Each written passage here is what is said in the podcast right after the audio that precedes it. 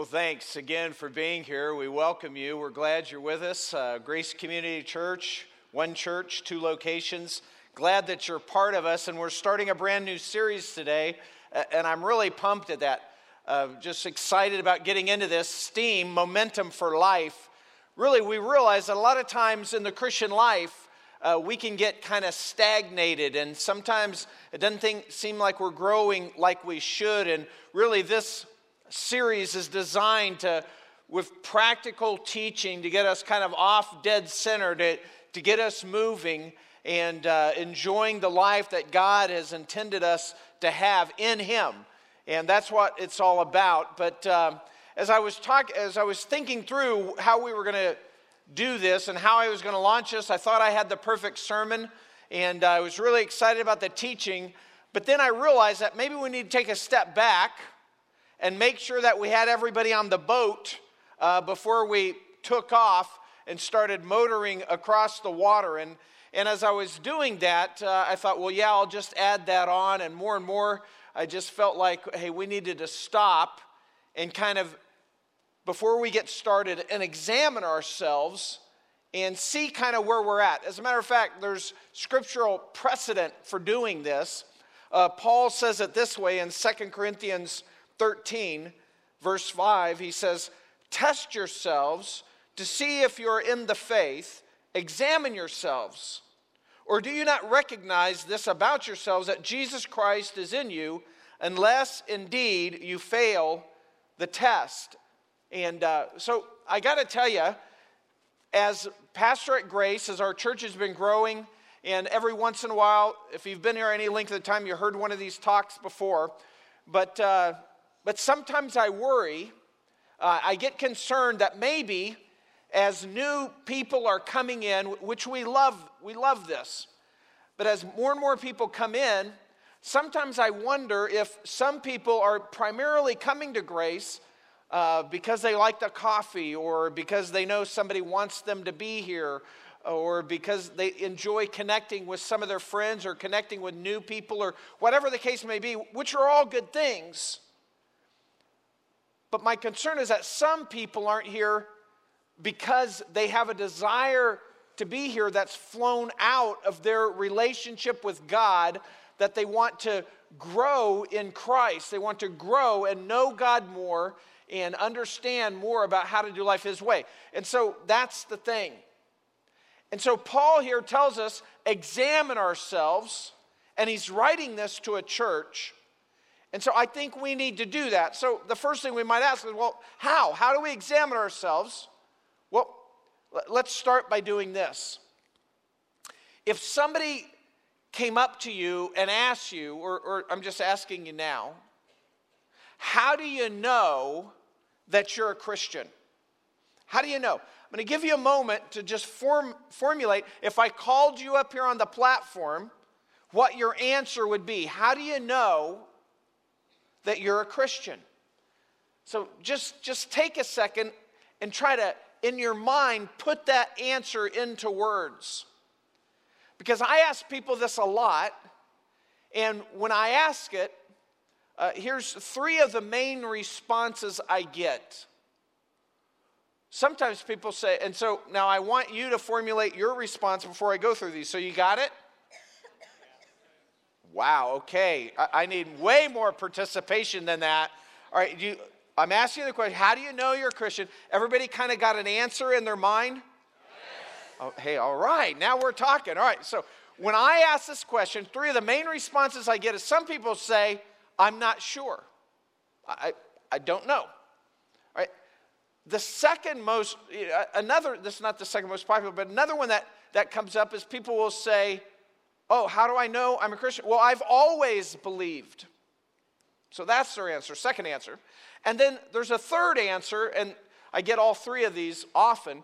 The, the third answer, it goes something like this How do I know I'm a Christian? Well, because I'm doing everything I can to follow God. I, I'm trying to live a good life. I'm trying to do what God wants me to do. That's how I know.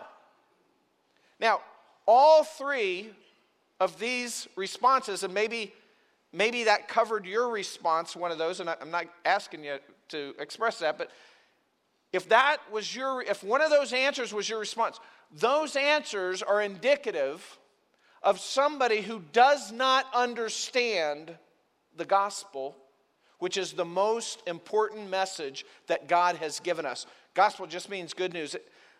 If you answer that way, it means you don't really understand the good news that God has given us. So, what I thought we would do before we really get into the meat of this series is really try to cover the basics that, that we would cover the, the four main elements, if you will, of this good news.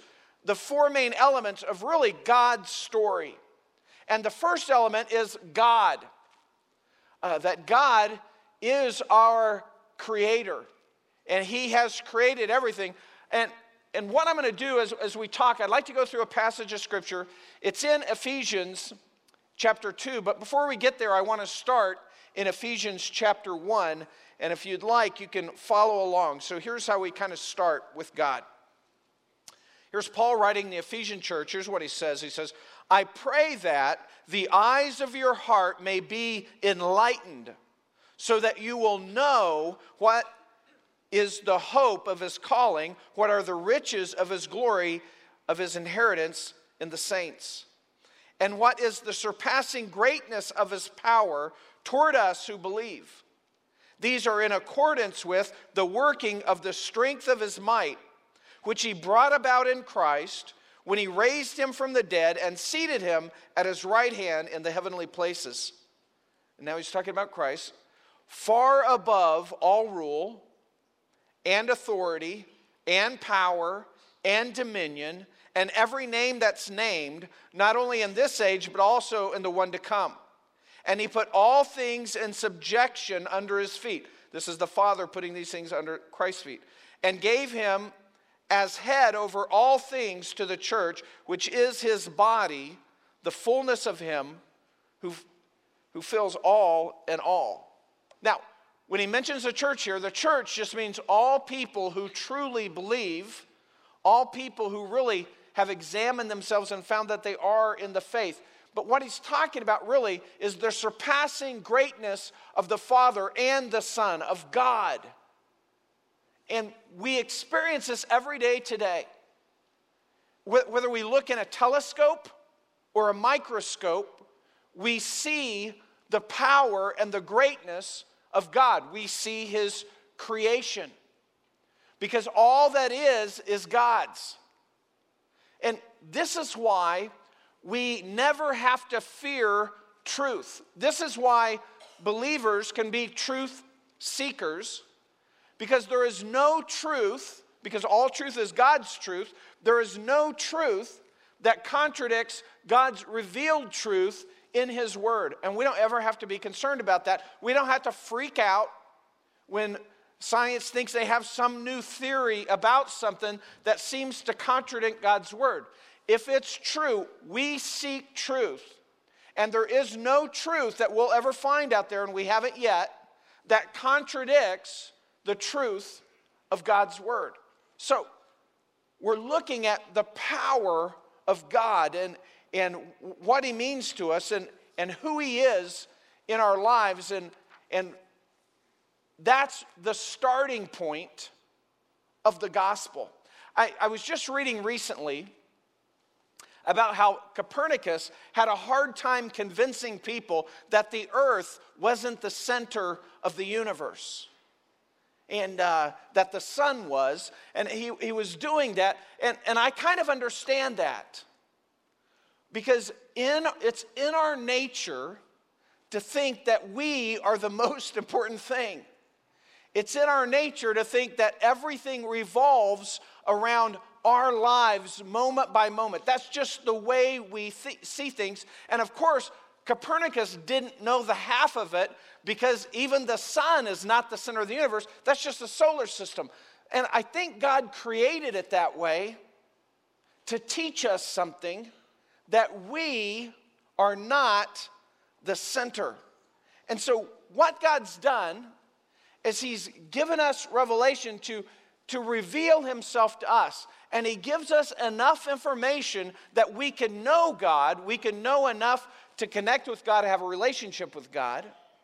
But he does not tell us everything about himself because it would be impossible for us to absorb everything about God because God's infinite and we are finite. Even if He did tell us everything, we couldn't get it all in anyway. And so, God is revealing Himself to us, and that's where everything starts. And then the next element, the second element in God's story, is mankind or us and where we fit in. And where we, the first thing we need to know is we are not the center. God is. We do not complete God. God is complete without us.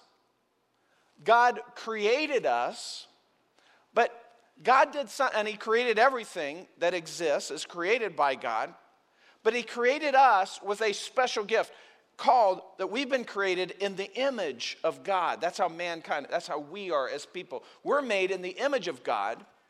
And part of what that means is that we've been given this freedom to choose, to rationally understand God, but also have the freedom to choose to follow Him or not, this freedom of choice. And unfortunately, because of that, this huge gift of freedom, every single one of us has rebelled against God. We've all done things that God says are wrong. We, we start off that way. We've all violated his commands. We've all messed up.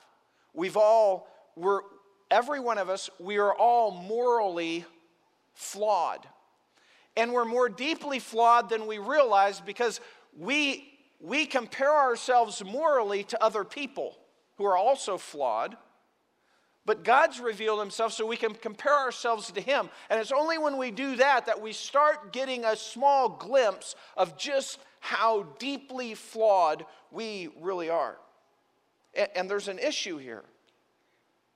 God is saying that when we do things that are wrong, that he says are wrong, things against what he says, this is called sin.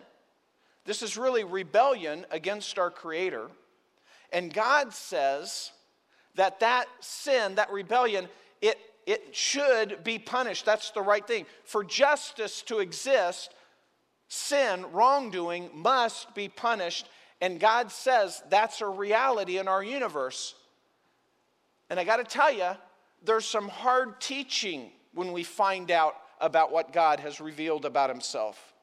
We learn about the severity of God. We learn about the wrath of God.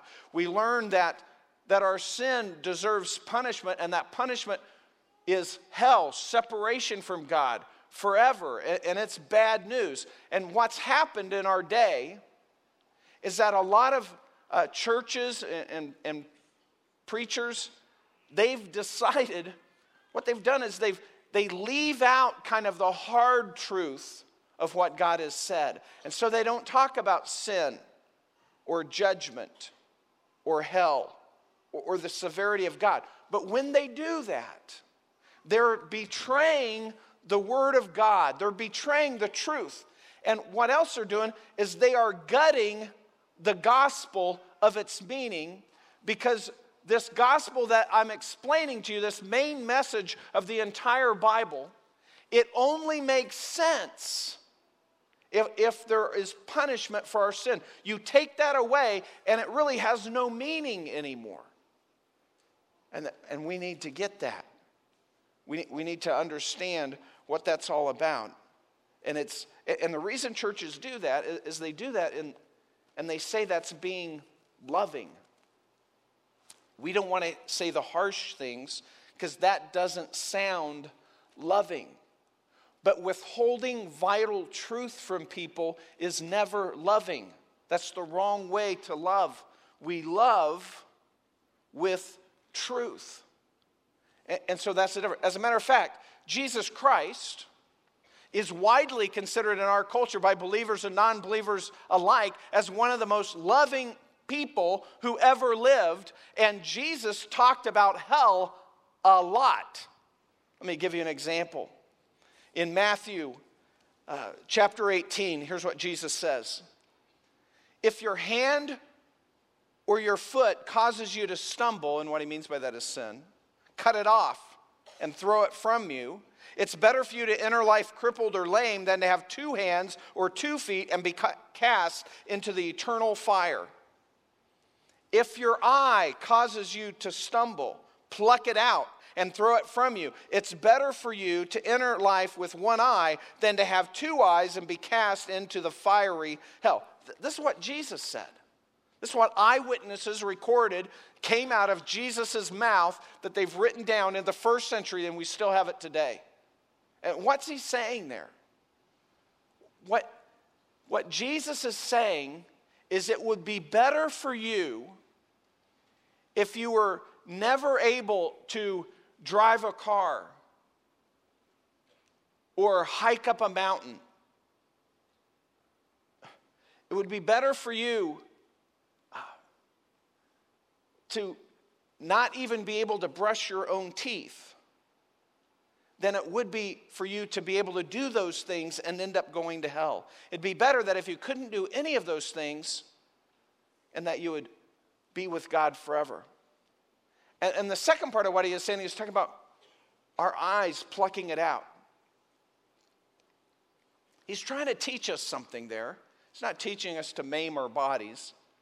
What he's teaching us is it would be better for us to never see a sunrise or a sunset or, or the stars blanketing the sky that God created. It'd be better for us to never see any of that than to see all that and be at the end of our lives outside the kingdom of God.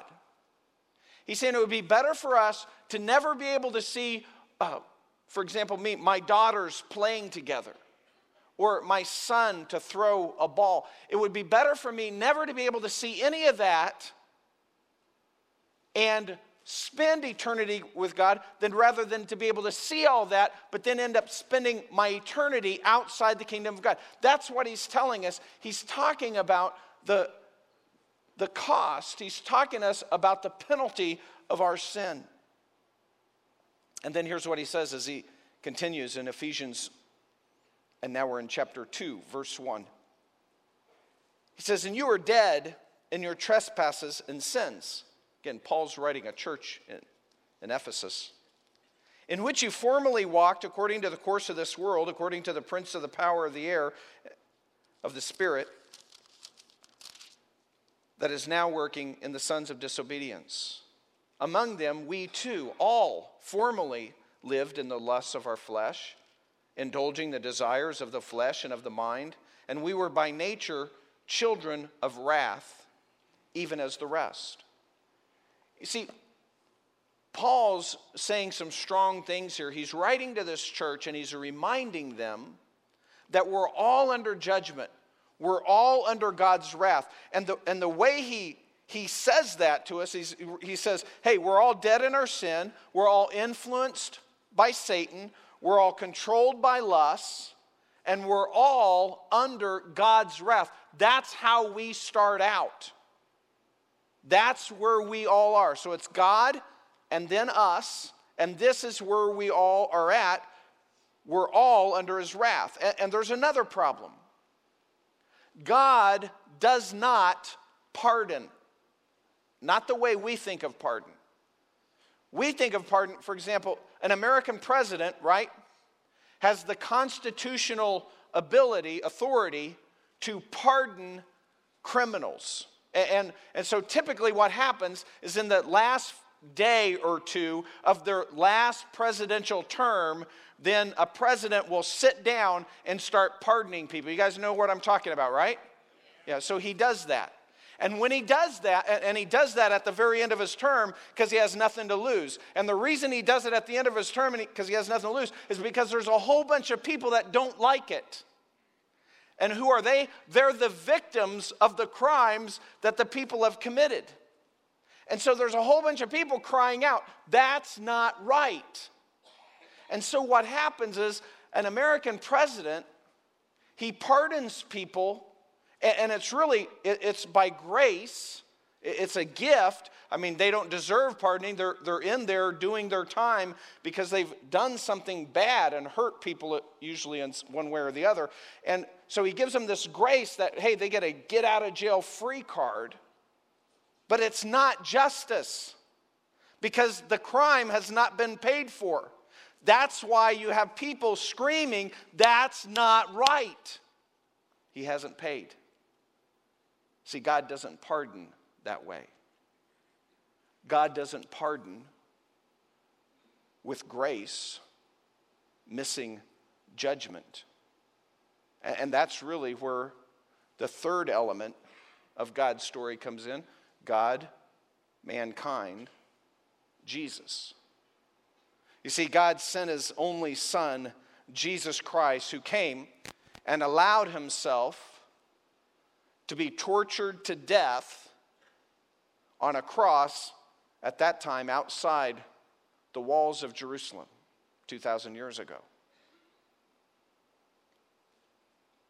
Think about it. The creator of the universe was tortured by his own creation, hung on a cross, nailed to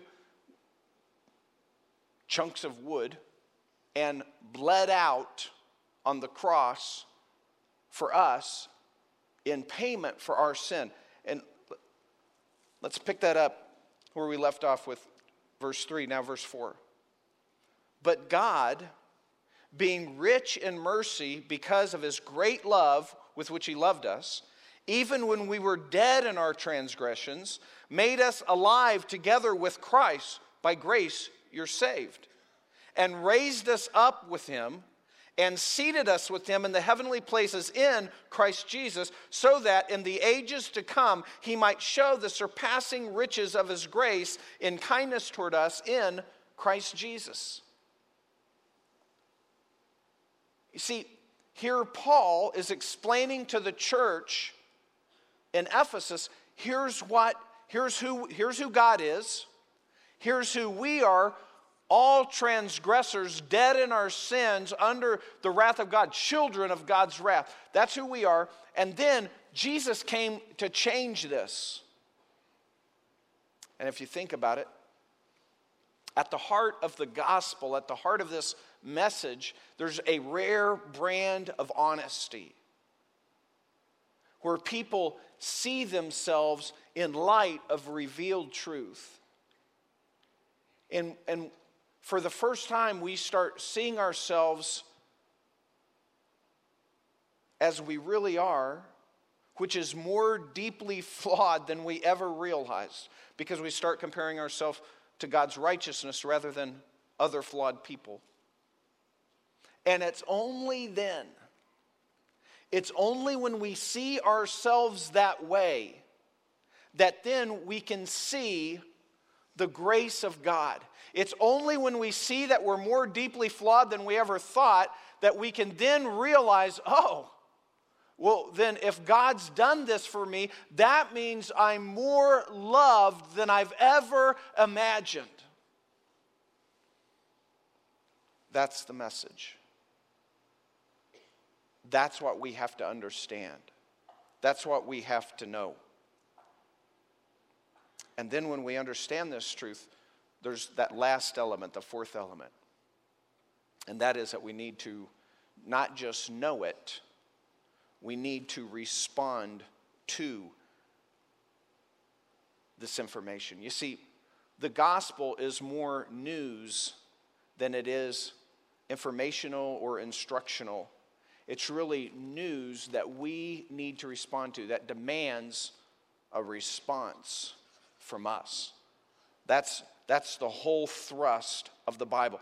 And then let's pick up these last two verses, 8 and 9.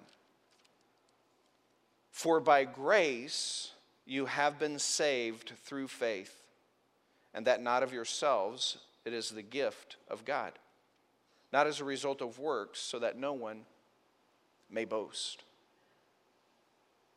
He, he, he first, he's talking about that salvation and you only need salvation if you have a problem.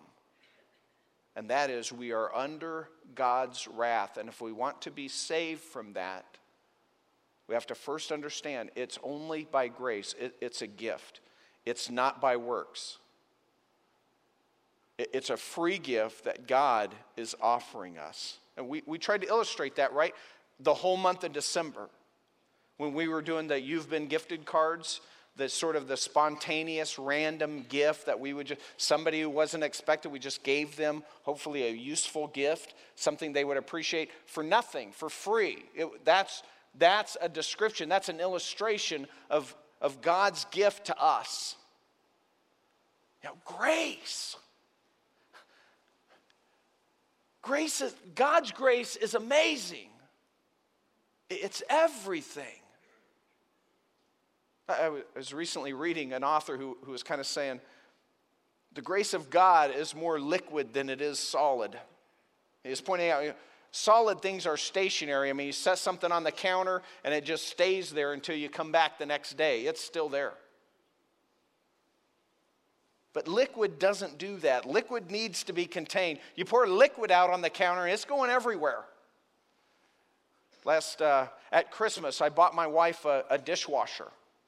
And so I installed it. I mean, half the work was done. There was already a dishwasher there. So I took that one out. I installed the new one. And then it's been running amazingly. It's been running now for a, a, few days, but then I decided to take off the bottom. I, I, said, next time you run it, let me know. I need to take off that bottom panel. I want to look in there and I want to make sure that there are no leaks. Because you know how leaks are? They might not show up you know, on your kitchen floor. You might not even know they're there. And they have a way of working themselves into every crack and crevice until, you know, and then down, down, down until finally you got a puddle in your basement or something. You know what I'm talking about? That, that's how leaks are. That, that's, how, that's how grace is. Grace flows. I think we instinctively know grace is more like a liquid because that's what we say. Grace flows. It flows.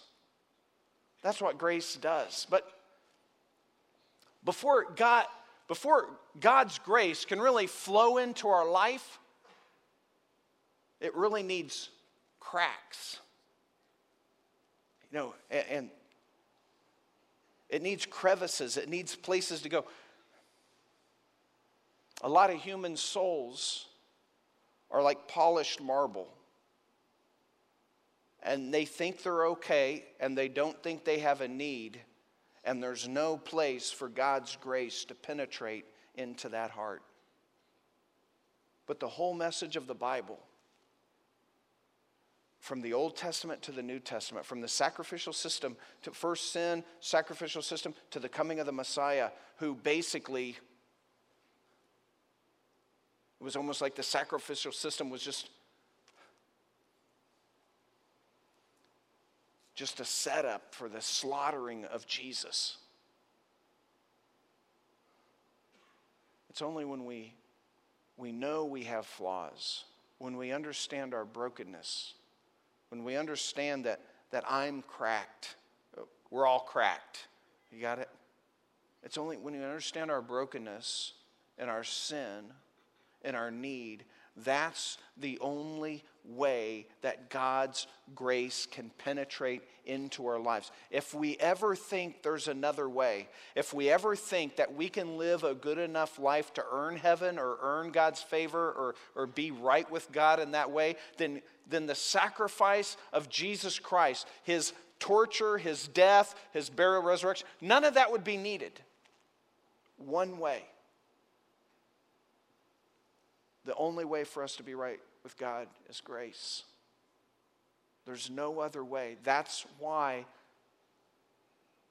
God allowed such an expensive price to be paid for you. That's the measure of God's love. We talked about that sacrifice. That's, that's how you prove love sacrifice. That's how God's proved his love for us. And he offers us grace. So, how do we get it? If we have to respond, and if it's grace that's being offered, what's the response? And it says it right there For by grace you have been saved through faith. Faith is the necessary response. There's a prerequisite here. The prerequisite is that you realize you have a need.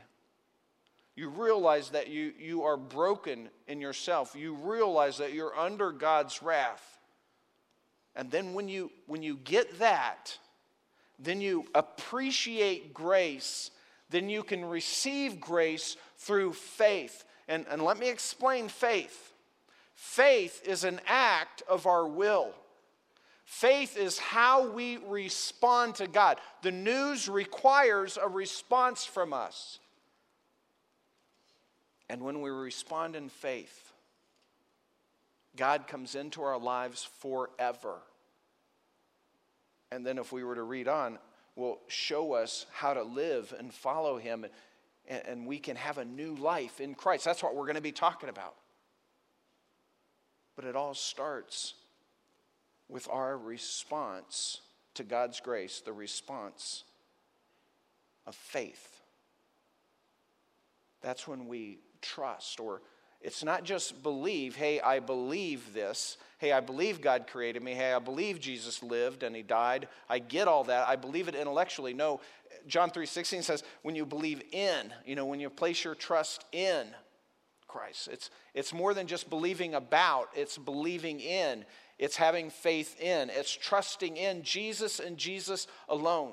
And, and in our human nature, we keep messing this up because we think we're the center, and somehow we keep thinking that our good things make us partially, at least, okay with God. And the whole Bible, the seriousness of sin, the seriousness of sacrifice, how blood had to flow. There's no forgiveness without the shedding of blood, Scripture's telling us. It's that serious. It's that serious because there's nothing we can do to earn our salvation. It's all grace, it's all a gift. We don't bring anything to the table except for our brokenness, our sin, our cracks. That's all we have. But when we do that, grace can flow, and when grace starts flowing, there's, there's no end to it.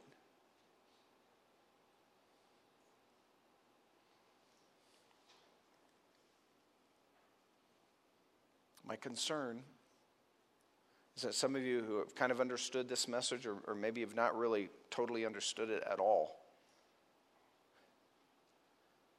is that if, if you've heard it, or maybe you're hearing it for the first time,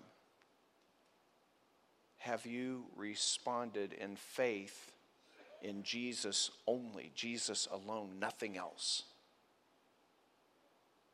Because all those three responses, they're all wrong. How do I know I'm a Christian? Because I've placed my faith in Christ. I don't have anything to offer God. I've placed my faith in Christ and what He's done for me. That's it. I don't have anything to offer God for my salvation, nothing. And so, before we get launched in this series that I'm so pumped about, Momentum for life, new life. I just wanted to make sure everybody uh, throw out the life ring, if you will, one more time to make sure we all have an opportunity to grab onto this life that none of us deserve, but it's offered to all of us. And so, right now, I'd like everyone to bow your heads. And I'm going to ask you just a few questions like I did the, the service just before, just to kind of see where you're at. The reason I'm asking you to bow your heads is because I don't want uh, anybody to be embarrassed by people looking around or maybe seeing how you respond or don't respond, because I'm going to ask you to kind of lift your hand up in response. And, I, and so I got some categories for you, three categories. First category is in a moment, I want you to raise your hand, but if, you, if you've come here and you've sat through this and boy, you've heard this before and you totally get it and you're like, yeah, that's all I got, my faith in Christ. Hey, how would I answer that question? One thing, I got faith in Jesus Christ. That's it. I'm trusting Him. I don't have anything else. If that's you, if that's the way you were when you walked in today, it's a slam dunk for you. With your heads about, I just want you to raise your hand. Yeah, Kevin, I got that. I understand it. I have faith and that's all I have, and, and uh, that's all I'm hanging on to. Just hold your hand up. That's all, just let's all, with our heads bowed, everybody's hand up. If, if that's you, yeah. Right now, Kevin, I can tell you, I walked in here, I've already placed my faith in Christ. Thanks. Thank you. And then you can put your hands down. And this another category. Second category be, hey Kevin, I, I'm here and I don't think I've done that. I mean, when I think about answering that question, why am I a Christian, I start talking about church and baptism and uh, things that I've done and how I've tried to follow God. Or I kind of fall back on, well, I've always believed Jesus. I can't think of a time when I didn't. That's not really it, though. But I'm ready now. I think I, I think I get it now. And so right now I'm telling you, I'm placing my belief. I'm trusting Jesus. Right now, my faith for the first day is in Jesus and only Jesus for my salvation. If that's you today, with our heads bowed, I would just like to see your hand so I could pray for you. Still one more category. Thank you. Thank you. Right? Two right down here. Thank you. Just put it up where I can see it, and then you can put it right. Thank you. Thank you. Thanks. Thanks. Put it up, put it back down. Let me let me kind of see it. And then maybe the third category, just, just for honesty's sake, would be yeah, I, I really don't think I've ever done that, and I'm not sure that I'm ready now. Uh, not yet. But pray for me that, that I'll get this all figured out. Just, hey, no, that, that's not true of me, but I'm not quite ready right now. If you just put your hand up. I see you. I'll be praying for you. Just put it up and kind of let me see you. Just put it down. I'm not going to ask you to do anything weird or anything else. Thanks. Thank you. Let's pray. Father, and Father in heaven, I can just stop a moment. Eh, when, when I say let's pray, I mean let's pray this together. I mean, you know, as I get to represent all of us, that, that you can join me in this prayer to make it your prayer. That's what I mean when I say let's pray. So let's pray. Silently in your own heart, pray this prayer with me. Father in heaven, God, I thank you for loving me. Lord, and allowing your son Jesus to die for me on the cross. And God, I realize I have nothing to bring to the table, nothing to say this is why I should be okay with you. I have nothing but my brokenness and my sin and my cracks. But God, I thank you for loving me. I thank you for grace. I thank you for allowing Jesus to come and die for me to pay my penalty so that I can be forgiven, I can be pardoned, but justice is still served. God, thanks for making a way for that to happen where I can be forgiven and you can still be a totally just God.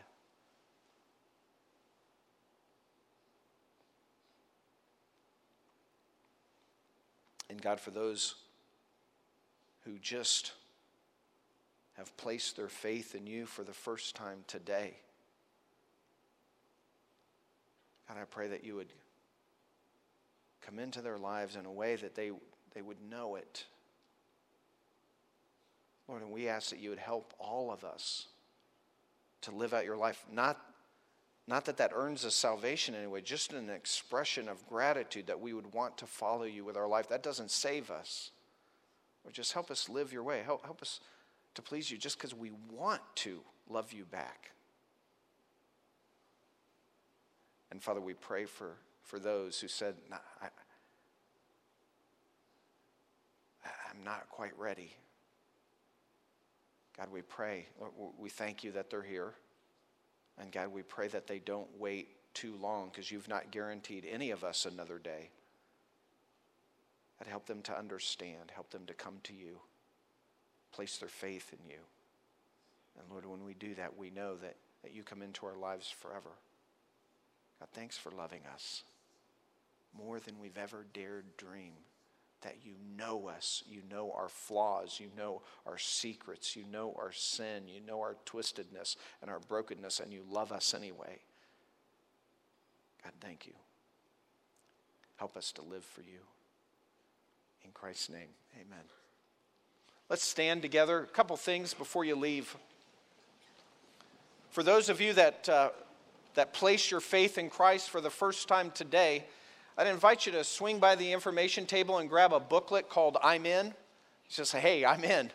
You know, it just kind of helps you explain the privacy of your own home decision that you've made, what that means. Or if you have questions or would like to talk about it, we'd love to meet you. Uh, I'll be there. Maybe some of the other pastors will be in room one. It's the double doors that you can see right on this corner of the room. Step through there. I'll, we'll be happy to talk with you and answer any questions you have. And I got to tell you, Remember, next Sunday, we're kind of launching this practical series, STEAM Momentum for Life. I think you're going to love it. I'll see you next Sunday. Thanks for being with us. You're dismissed.